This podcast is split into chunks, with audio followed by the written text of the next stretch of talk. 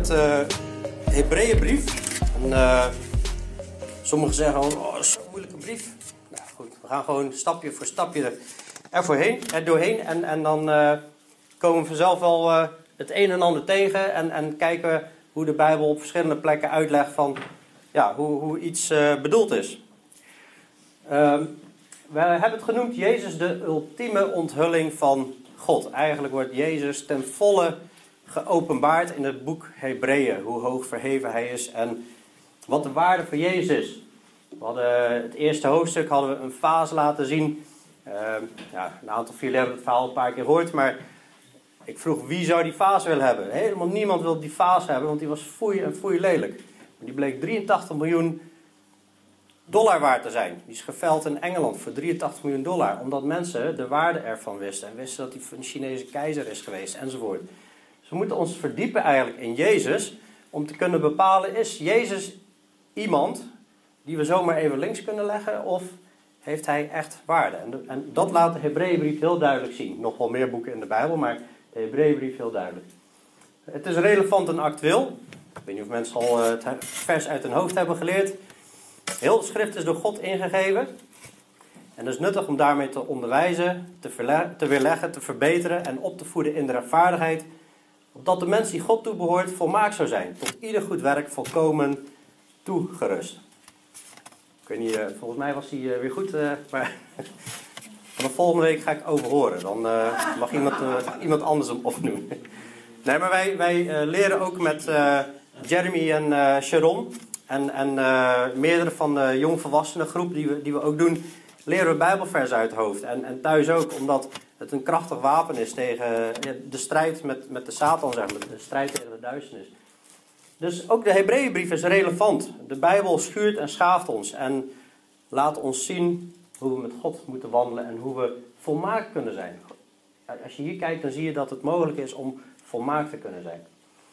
Nou, ik ga niet meer heel dieper op in.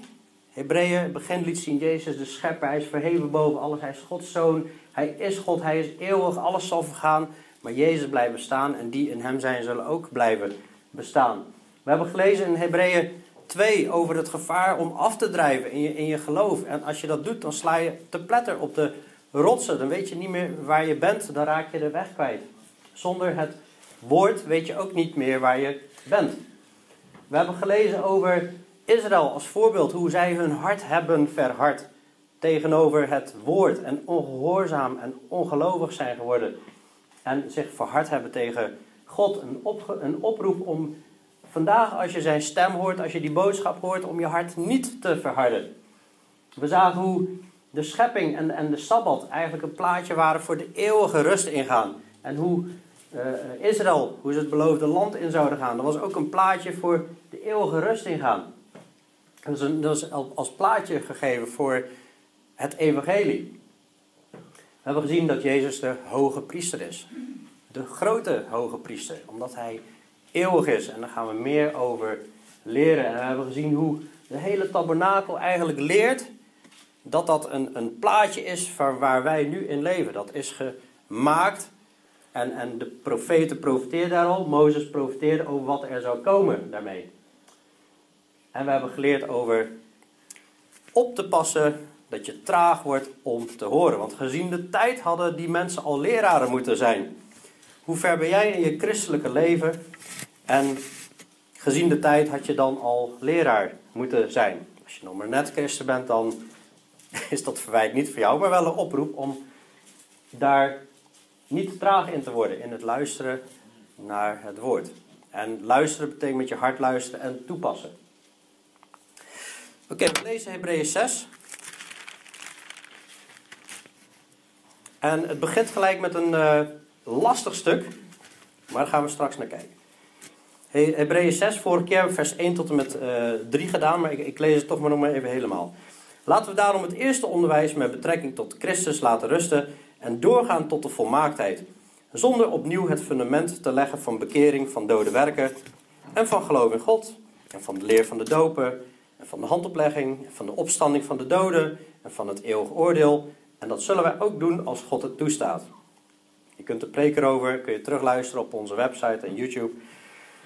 Want het is onmogelijk om hen die eens verlicht zijn geweest, die de hemelse gaven geproefd hebben en deelgenoot zijn geworden van de Heilige Geest, en die het woord van God geproefd hebben, en de krachten van de komende wereld, en die daarna afvallig worden, weer opnieuw tot bekering te brengen. Omdat zij voor zichzelf de Zoon van God opnieuw kruisigen, om openlijk te schanden en openlijk te schande maken. Want de aarde die de regen indringt, die er vaak op valt en die nuttig gewas of, of een oogst voortbrengt, voor hen door wie hij ook bewerkt wordt, ontvangt zegen van God. Maar de aarde die dorens en distels voortbrengt, is verwerpelijk en de vervloeking nabij, waarvan het einde tot verbranding leidt. Oei, oei, oei. Ook al spreken wij zo, geliefde, wat u betreft zijn wij echter overtuigd van betere dingen, die met de zaligheid samenhangen, met je redding samenhangen. Want God is niet onrechtvaardig, dat Hij uw werk zou vergeten en de liefdevolle inspanning die u zijn eh, naam bewezen hebt, doordat u de Heilige gediend hebt en nog dient.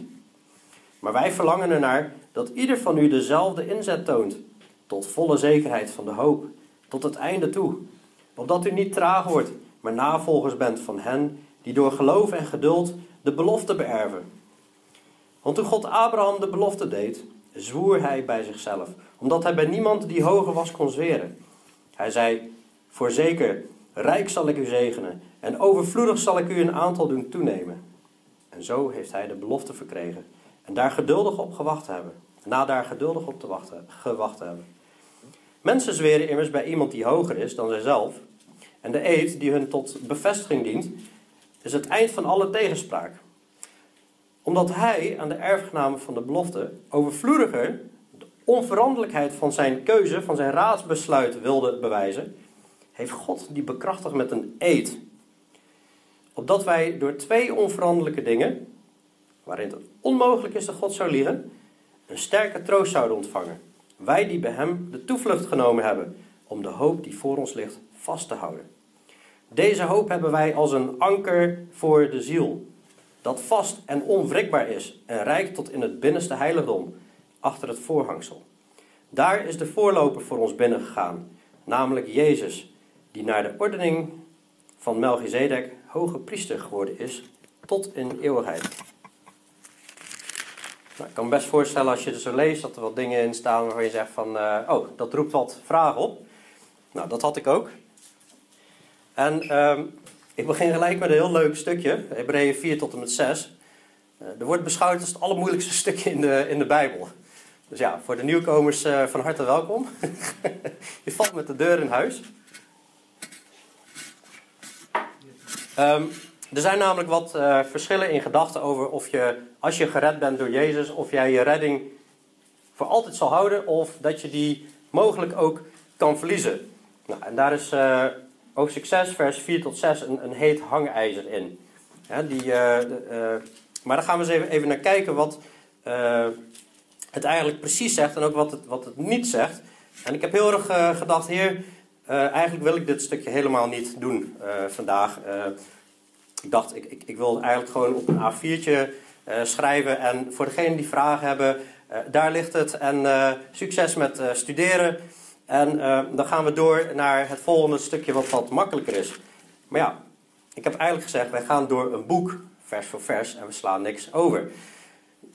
Dus ja, ik begon al een beetje in worsteling te zitten. Maar toen waren we thuis aan, aan tafel het boek Nehemia aan het lezen. En Nehemia gaat over de tijd dat Israël in gevangenschap was genomen, 70 jaar, omdat ze ongehoorzaam waren, ongehoorzaam waren, ongehoorzaam waren.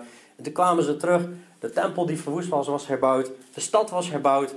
En wat deden ze? Ze hadden het wetboek, de Bijbel weer gevonden van die tijd. Um, of niet gevonden, maar die hadden ze weer geopend.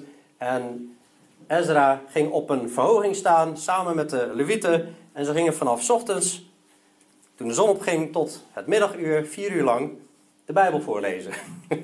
En de Levieten gaven betekenis aan de woorden. Dus de woorden werden voorgelezen. Nou ja, als jij door uh, de eerste vijf boeken van uh, Mozes heen leest. En, en iedereen die erbij stond, wie, wie in staat, wiens oren in staat waren om het te begrijpen. Dus ja, dan denk ik ook aan jullie jongelui. Hè, je, je, bent in staat om het te, begrijpen, zeg maar. Die waren erbij. Er staat ook bij dat de kinderen erbij stonden. En, en ze gingen niks uit de weg. Nou, daar staan echt wel lastige dingen. Dus Ja, ik kreeg daardoor echt op mijn hart. We gaan dit wel behandelen. maar het is ook mooi dat, uh, ook al is het lastig, de schrift legt ook weer zichzelf uit. Vers 4. Het is onmogelijk om hen die eens verlicht zijn geweest, die de hemelse gaven geproefd hebben en deelgenoot zijn geworden van de Heilige Geest, en die het goede woord van God geproefd hebben en de krachten van de komende wereld, en die daarna afvallig worden, weer opnieuw tot bekering te brengen, omdat zij voor zichzelf de Zoon van God opnieuw kruisigen en openlijk te schande maken. En ons Vader, Heer Jezus, voordat ik verder ga, wil ik eerst vragen om gebed. Ik wil u vragen, Heer, voor leiding door de geest, dat we allemaal mogen begrijpen wat u hier zegt. Dat we uh, mogen, mogen zien dat het, dat het openbaar mag worden, wat uw boodschap is. Heer, ik wil u vragen voor de hele preek. Heer, dat uw geest zal werken. Als ik hier uit mezelf sta te spreken, dan, dan heeft het allemaal geen zin. Heer, maar als, als uw geest werkt in onze harten, Heer, dan heeft het nut, Heer. En dan, dan kan uw stem gehoord worden. Heer, we vragen u voor de zegen over de preek. In Jezus' naam. Amen.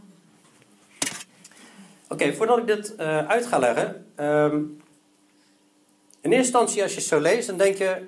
Nou, hier, kun je, uh, hier staat volgens mij wel dat je redding kan verliezen. Maar staat dat er echt? Voordat we daarop ingaan en, en te snel conclusies trekken, moet je soms ook even schrift met schrift vergelijken. Want er zijn andere gedeeltes die ook iets zeggen. Jezus heeft op een gegeven moment gezegd, hij, hij, hij vertelde dat hij de goede herder was en mijn schapen horen mijn stem. En ik ken ze en zij volgen mij. En, en, zijn stem horen, dat is zijn boodschap horen. En die begrijpen en volgen. En dan zegt hij, en ik geef hun eeuwig leven. En zij zullen beslist niet verloren gaan in eeuwigheid. Ik heb meteen al een vraag erbij gezet. Hoe lang is eeuwig? Is, is eeuwig uh, heel eventjes eeuwig en dan weer niet eeuwig en dan weer wel eeuwig? Is, is, is dat eeuwig? Um, zij zullen beslist niet verloren gaan in eeuwigheid. En niemand zal ze uit mijn hand drukken. Mijn vader die hen aan mij gegeven heeft, is meer dan allen. En niemand kan hen uit de hand van mijn vader rukken. En ik heb er vragen bij gezet: is er een uitzondering op niemand? Sommigen zeggen ja, maar je kunt zelf uit die hand weglopen. Maar ja, er staat echt niemand. Dus dat is volgens mij ook inclusief jezelf. In Colossense 3 lezen we dat ons leven verborgen is in Christus in God. Nou, ik, ik heb wel eens iemand dat uitzien beelden van stel mijn duim is mijn leven en deze uh, vingers, dat is Jezus, zeg maar, dan is ons leven in Christus verborgen. En stel deze hand is God, dan is dat verborgen in God. Dat is een dubbele borging, zie je hier. En dat zie je uh, dus in Colossense ook weer terugkomen. Niemand zal ze uit mijn hand drukken en niemand kan hen uit de hand van mijn vader rukken. Even in, het, even in gedachten meenemen als we dit gaan lezen. Paulus zegt op een gegeven moment: Ik schaam mij niet, want ik weet wie ik geloofd heb. Paulus is iemand die Jezus persoonlijk ontmoet heeft. En uh, hij is daarna drie dagen blind geweest. Daarna een van de grootste evangelisten geweest die we kennen. En uh, hij heeft een groot deel van het Nieuwe Testament geschreven. Ik schaam mij niet, want ik weet wie ik geloofd heb. En ik ben ervan overtuigd dat hij, God bij machten is, mijn pand bij hem weggelegd te bewaren tot die dag. En wat betekent het om overtuigd te zijn? Als jij overtuigd bent, als ik hier twee appels zou hebben, ik zeg 1 plus 1 is 2, dan ben ik daarvan overtuigd. Dan is dat iets wat zeker is. Paulus is ervan overtuigd. Hij weet dat het zeker is hè, dat het pand wat bij God is weggelegd bewaard wordt op die dag. Dat hij bij macht is om dat te bewaren. En dan heb je nog Romeinen 8. Romeinen 8 begint met vers 1. Wat zal, uh, nee, zo is er geen uh, verdoemenis meer voor hen die in Christus zijn. En dan gaat hij verderop, heeft hij het over wie zal ons scheiden van de liefde van Christus? Verdrukking of benauwdheid of vervolging of honger of naaktheid of gevaar of zwaard?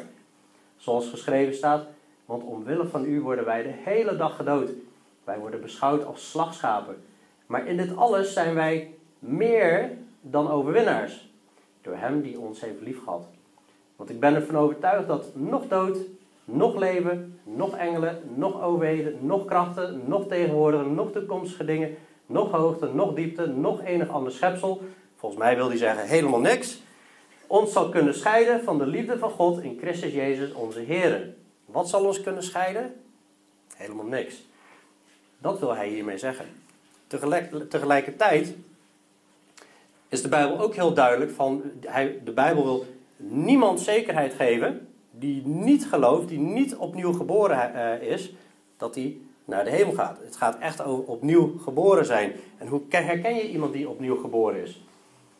En dat is altijd een, een, een dilemma voor predikanten. Ja, je wil mensen zekerheid geven dat ze eeuwig leven hebben als ze echt kind van God zijn. En tegelijkertijd degene die naamchristen zijn, die nog niet echt bekeerd zijn, wil je geen zekerheid geven, want die moeten zich nog gaan bekeren.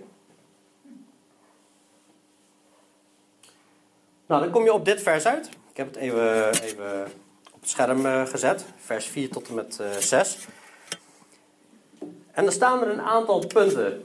Het gaat over mensen, het is onmogelijk, daar moeten we even goed op letten, het is onmogelijk om hen die eens verlicht zijn geweest, zijn mensen die verlicht zijn geweest. Ze hebben de hemelse gaven geproefd. Ze zijn deelgenoot geworden aan de Heilige Geest. Ze hebben het goede woord van God geproefd. En hebben de krachten van de komende wereld. En die daarna uh, die het goede woord van God geproefd hebben. En de krachten van de komende wereld. En die daarna afvallig worden weer opnieuw tot bekering te brengen. Omdat ze voor zichzelf de Zoon van God opnieuw kruisigen en openlijk te schande maken. Oké, er zijn hier eigenlijk vier mogelijke uitleggingen. De eerste uitlegging zegt eigenlijk, uh, of is een uitleg dat uh, hier staat dat je je redding kan verliezen. Als dat zou gaan over echte christenen, deelgenoot zijn geworden van de Heilige Geest, oh, die kunnen dan afvallig worden. Maar het lastige hiermee is dat er ook staat dat ze uh, eigenlijk niet meer opnieuw tot bekering kunnen komen. En dat is een beetje lastig, want als je in Openbaring 3 kijkt, dan is er een kerk waar mensen eigenlijk alleen maar carrière gericht waren. Die waren lauw. En dan zegt Jezus, ik zal jullie uit mijn mond spugen. Uh, dat is echt harde taal. Maar hij roept ze ook op tot bekering. Dus dat matcht niet, die uitleg. Als je, dat zo, als je zo zegt, oh, als je één keer uh, uh, gered bent geweest en je valt af. En dan, hè, dat, dat is dus lastig. Zijn die mensen, waren die mensen echt gered? Het, lijkt erop dat die mensen niet gered waren. Uh, maar goed, ik, ik vind dit geen aannemelijke uitleg. Dan is er nog de uitleg dat iemand niet echt gered was. Even kijken, dan, ja, dan zou, je, zou je kunnen zeggen, ze, ze, hebben, ze zijn verlicht geweest, ze hebben bijvoorbeeld het woord gehoord, ze hebben de hemelse gaven geproefd, ze zijn onder ons midden geweest, hebben er ja, ervaren hoe het is en ze zijn deelgenoot geworden van de Heilige Geest, maar niet echt verzegeld met de Heilige Geest. Ze hebben mogen ervaren hoe dat werk is van de Heilige Geest. Is, een, is, is ook een, een mogelijke uitleg. Uh, en dat die dan afvallen worden en opnieuw tot bekering. Uh, dat die afvallen worden en niet opnieuw tot bekering kunnen komen. Ook dat is lastig. dat laatste stuk, daar zou je ook nog kunnen lezen als iemand die afvallig is en Jezus steeds de schande maakt, kan in die staat niet tot bekering gebracht worden.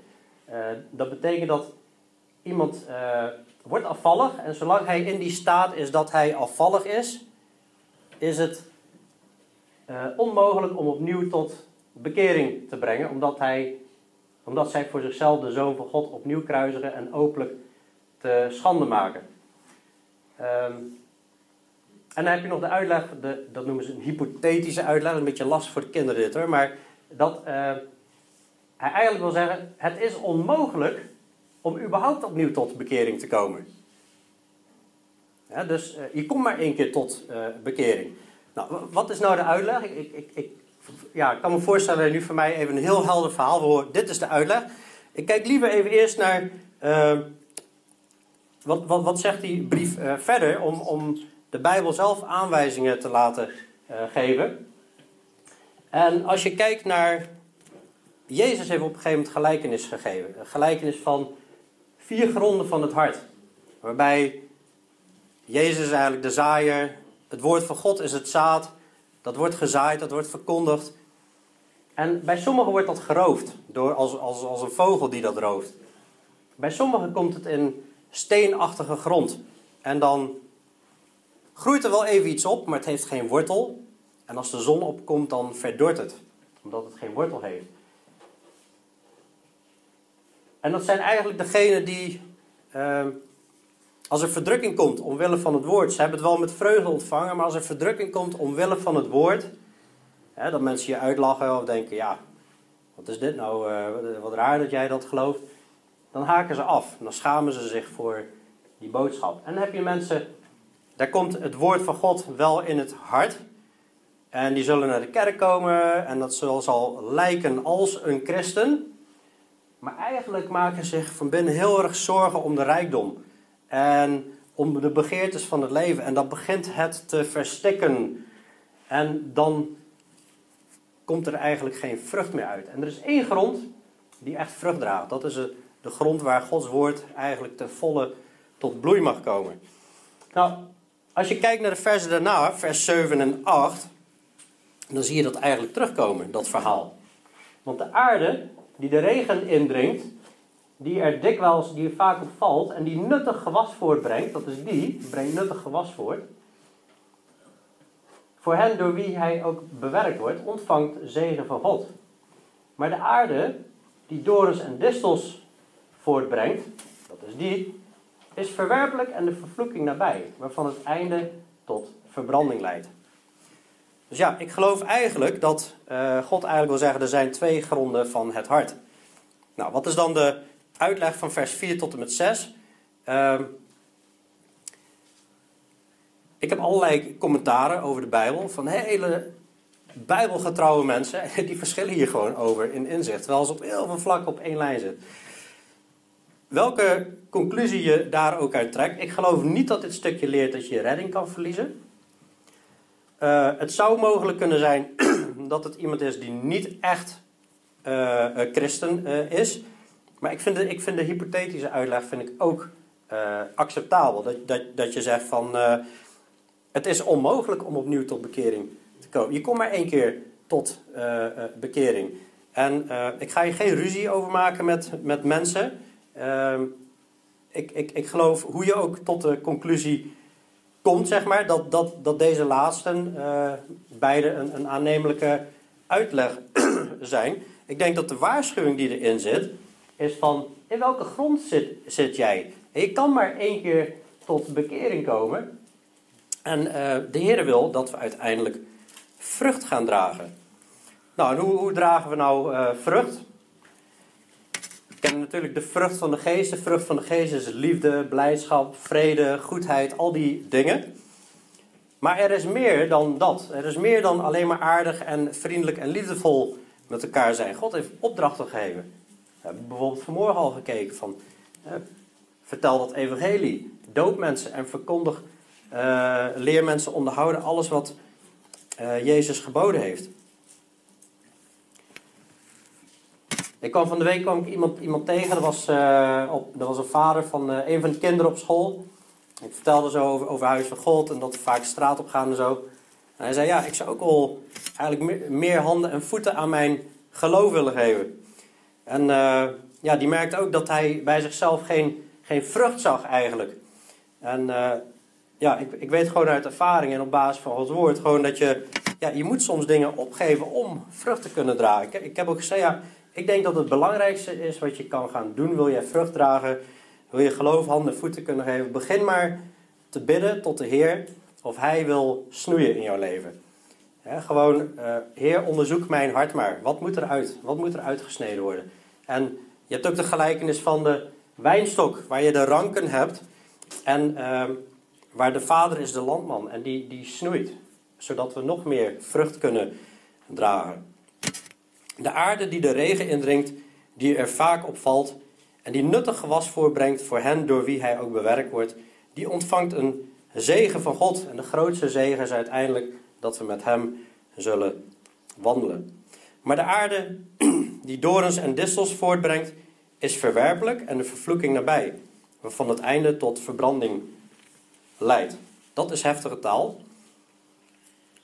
Maar Jezus heeft ook gezegd in, in Matthäus 7, dat was zijn eerste preken. Niet iedereen die tot mij komt en zegt, Heere, Heere, zal het koninkrijk van God binnengaan.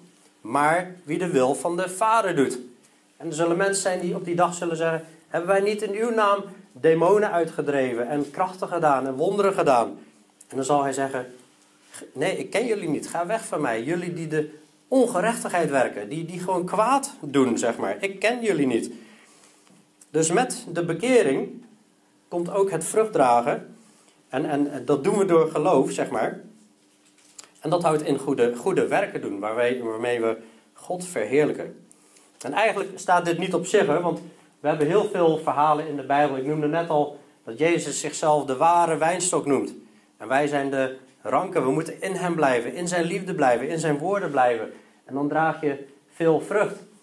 Maar ook een, een gelijkenis in Matthäus 25, net nadat Jezus heeft uh, uitgelegd over hoe de eindtijd eruit zal zien. En dan vertelt hij een verhaal over een man, en dat, is hij, dat stelt hij zelf dan voor. En dat is een, een gelijkenis.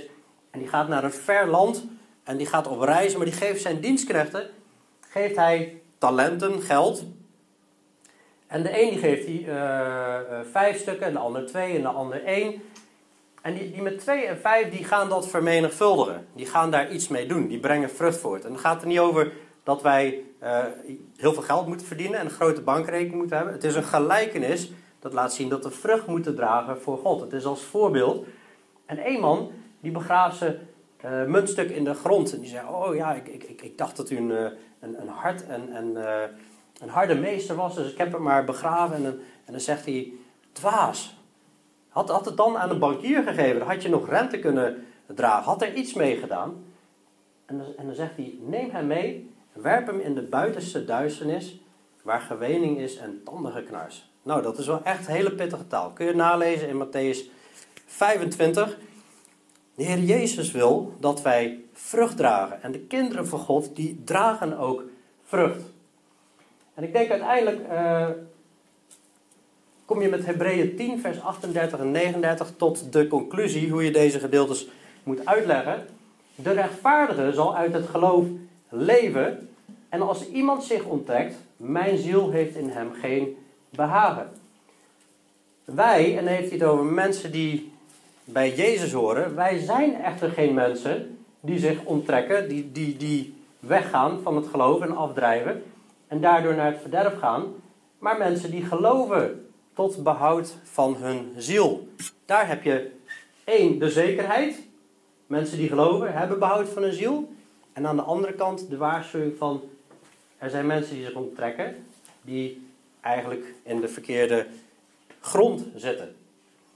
En ik denk Efeze 2, vers 8 tot en met 10, ook belangrijk vers om uit je hoofd te, te leren. staat, uit genade ben je gered geworden, door het geloof. En dat niet uit u, het is een gave van God. Het is een cadeau van God. Dus alleen maar uit geloof kun je redding krijgen, zeg maar. Niet uit te werken, zodat niemand zal roemen. Zodat niemand kan zeggen, oh kijk mij. Want wij zijn zijn maaksel. Je bent dan opnieuw geboren. Je bent een nieuwe schepping. Je bent zijn maaksel. Geschapen in Christus om goede werken te doen. Die God van tevoren bereid heeft, zodat wij daarin zouden wandelen. God heeft dat bereid. We zijn dus gered voor goede werken, niet door goede werken. En zo geloof ik dat we dat uh, moeten uitleggen. Hij gaat dan in vers 9 gaat hij ook verder. Ook al spreken wij zo, het is natuurlijk best wel een flinke waarschuwing hier. Geliefden, hij noemt ze nog steeds geliefden. Wat u betreft zijn wij echter overtuigd van betere dingen die met de redding samenhangen. Nou, daar was, hij was er al mee begonnen met alles wat beter is. Jezus beter dan de engelen. Jezus de schepper. Jezus was meer dan Mozes. Mozes uh, die, die, was heer in zijn huis. Jezus heer over het huis.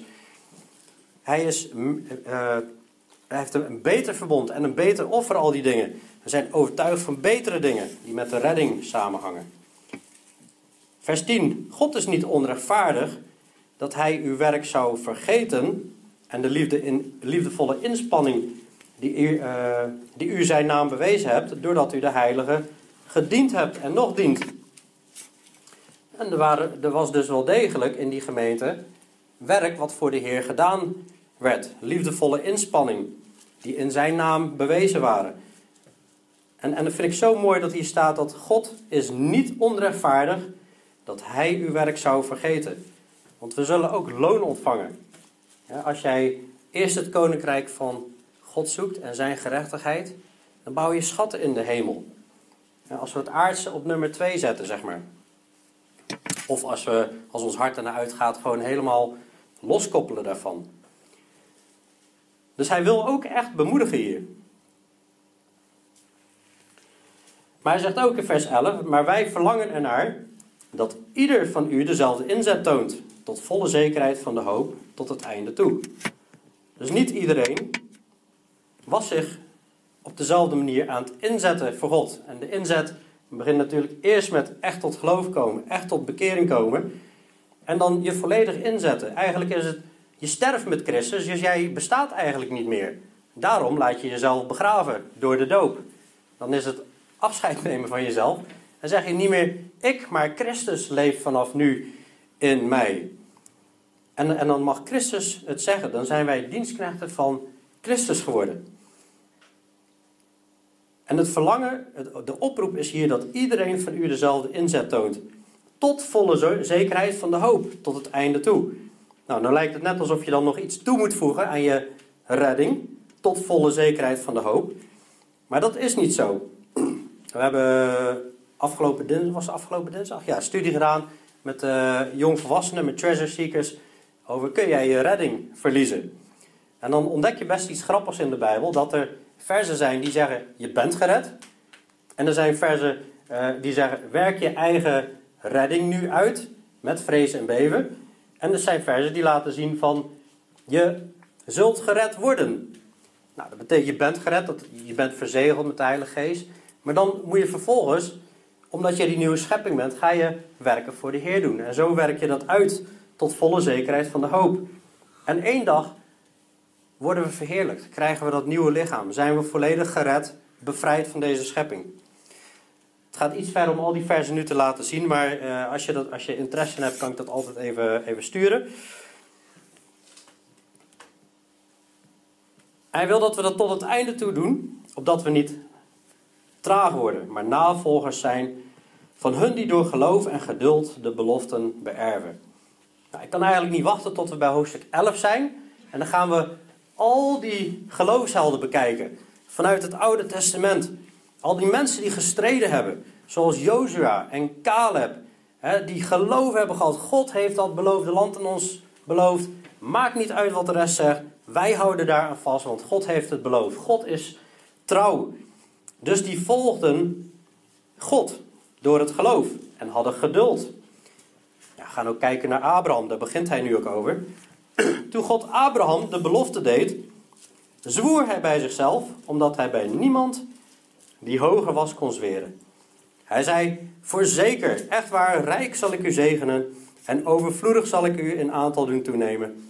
En zo heeft hij de belofte verkregen, na daar geduldig op gewacht hebben. Nou, als je het verhaal niet zo heel goed bestudeert, dan denk ik, nou oké, hij heeft geduld gehad, maar hij heeft best wel lang geduld gehad. Abraham was 75 jaar toen hij Haran verliet. God zei, ga uit je plaats en Abraham ging. En God zou hem een land laten zien. God zei ook, ik zal jou een zoon gaan geven. En, en later lezen wij in, in, die zoon en de schrift die voorzag dat God uit het geloof de heidenen zou rechtvaardigen, verkondigde eerder aan Abraham het evangelie. En hij zei, in u zullen al de volken gezegend worden. Hij zou een nageslag krijgen zo groot als de sterren aan de, zoveel als de sterren aan de hemel. Maar hij had nog geen zoon. Dus hoe kon dat dan? 75 jaar. Iets daarna krijgt hij de belofte. Misschien een paar jaar daarna, dat weten we niet precies. En dan is hij 100. Heeft hij nog steeds geen kind. Ja, nou wordt het al niet meer echt heel aannemelijk dat dat kind nog gaat komen. Als je geen geloof hebt. Komt God nog een keer. Abraham, je gaat een zoon krijgen. In de, in de Romeinenbrief uh, daar staat zoiets als van ja, ik, ik, zag dat mijn lichaam eigenlijk al vergaan was. Maar toch hield hij vast aan die belofte. En hij kreeg die zoon. Nou, dat is best een tijdje. Hè, misschien 20, 25 jaar op gewacht. hij heeft er in ieder geval geduldig op gewacht. Maar wat God hier deed, die belofte aan hem geven, dat was iets groots.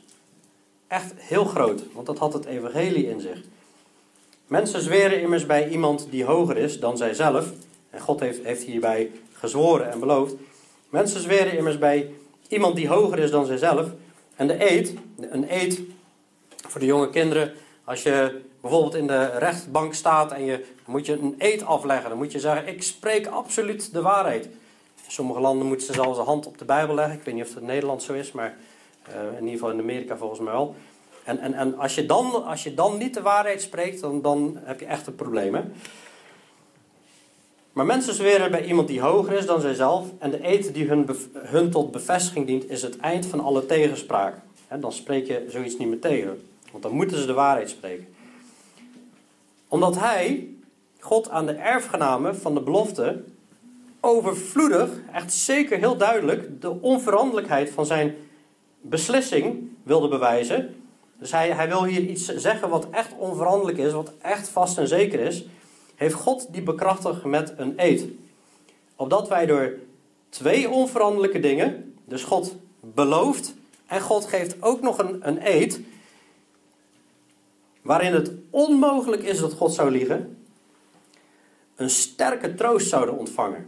Wij die bij Hem de toevlucht genomen hebben om de hoop die voor ons ligt vast te houden. Dus volgens mij wil God hier echt zeggen dat, dat, dat er iets is wat echt vast en zeker is. God heeft iets beloofd, een belofte gegeven. Die zegen in Abraham, daar zat het evangelie al in. Jezus bracht het evangelie, Jezus kwam uit zijn nageslag, Jezus bracht die zegen voor wie geloven. En dat is onveranderlijk.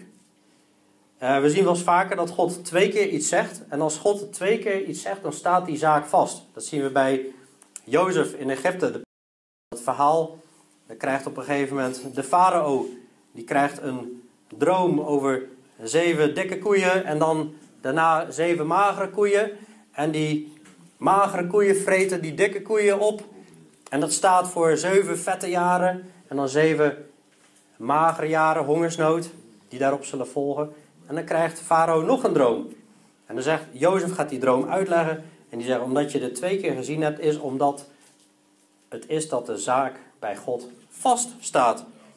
Hier zien we ook twee dingen die God geeft: de belofte en de eed. En het staat vast. En dat vind ik zo mooi. Het is onmogelijk dat God zou liegen. Dus als God zekerheid geeft, dan is het onmogelijk dat dit niet waar, zijn, uh, waar is.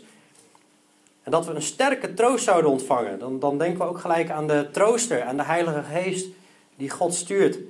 Omdat Jezus werd weggenomen Jezus werd weggenomen zodat de trooster kan, kon komen om ons te verzegelen. Wij die bij Hem de toevlucht genomen hebben om de hoop die voor ons ligt vast te houden. Nou, dit is niet een hoop waarvan je zegt, nou, ik hoop dat ik morgen een fijne dag heb. Ik hoop dat ik morgen 10.000 euro op mijn rekening heb. Dit is een hoop vanuit een belofte van God. Een keiharde belofte. Dit is, een belofte van de schepper van hemel en aarde die een belofte geeft en ook nog een eed.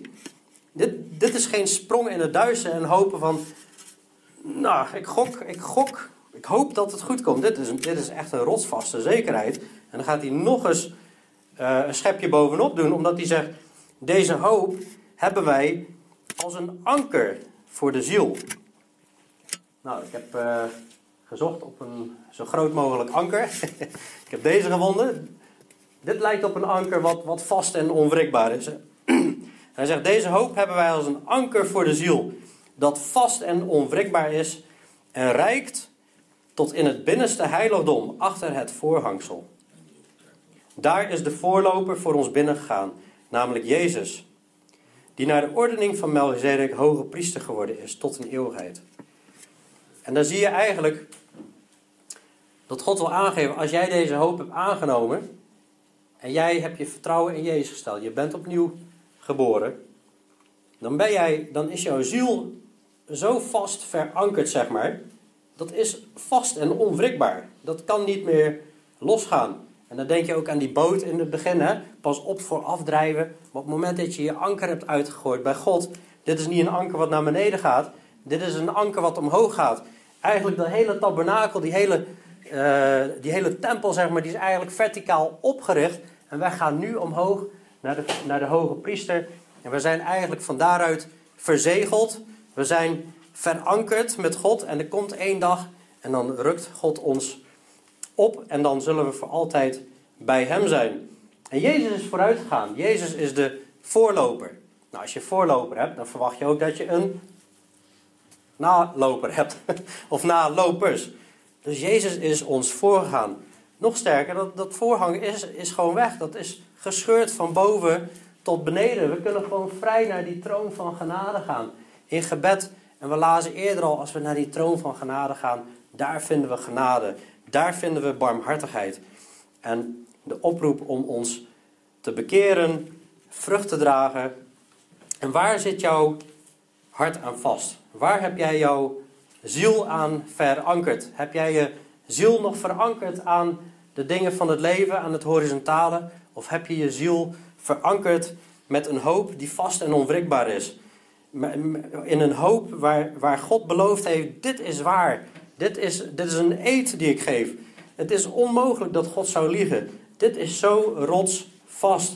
Waar heb jij je ziel aan verankerd? Als je ziel verankerd is aan iets wat horizontaal is, aan het aardse, dit aardse zal allemaal op een dag weg zijn. Dat hebben we gezien in het begin in Hebreeën. Alles zal op een dag vergaan. De hemel en de aarde, alles, dit gebouw, het land, Europa, de wereld zal op een dag vergaan. Die sterren is op een dag weg. Er komt een nieuwe hemel, nieuwe aarde. En alleen degenen die zich verankerd hebben hier met hun ziel tot in dat voorhang, die zullen meegaan. En, ik, en ik, ik hoop dat iedereen die keuze maakt voor God zich bekeert en vertrouwen stelt in Jezus, je schoon laat wassen door het bloed wat vergoten is door Jezus. Hij is niet alleen de hoge priester, hij was ook het offer om ons te redden. En hij pleit nu voor ons. Hij is de weg gegaan hier op aarde. Hij heeft alles meegemaakt, alle moeite, alle verzoekingen. Hij weet wat wij meemaken. Dat hebben we eerder gezien. Hemelse Vader, Heer Jezus, dank u wel, Heer, voor uw woord. Het was een lastig stukje in het begin, maar we zien ook dat, dat, dat u echt bezig bent om te zeggen dat die redding zo vast en zeker is en dat we daaraan vast moeten klampen. Heer, ja, ik wil u vragen dat iedereen hier gewoon zijn ziel ook echt met u zal verankeren, Heer. En ik wil u vragen, Heer, als, als iemand nog niet u kent, Heer, dat ze ook vandaag gewoon vergeving vragen van zonde. En zeggen, Heer, hier ben ik, ik kan het niet alleen. Heer, wilt u mijn leven overnemen? En ja, dat ze voor eeuwig met u zullen zijn, Heer. En, en gewassen zullen worden door uw bloed, Heer. En ik wil ook bidden, Heer, dat we vrucht mogen dragen in ons leven, Heer. Snoei ons maar, Heer. Snij maar uit ons hart wat er niet is, Heer. Want uiteindelijk is het belangrijkste dat we U verheerlijken, dat we U behagen. En, en zo onze blijdschap volkomen zal worden, zoals U dat zelf ook zegt. Maar ook die eeuwige zekerheid zullen hebben. ik wil U bidden, Heer, wilt U eh, met ons meegaan? Wilt U onze ziel verkwikken en, en, en verfrissen? Heer, en ons vullen met uw geest, Heer, en, en ook onze aanraken met uw geest. Dat bid ik u zo. In Jezus' naam.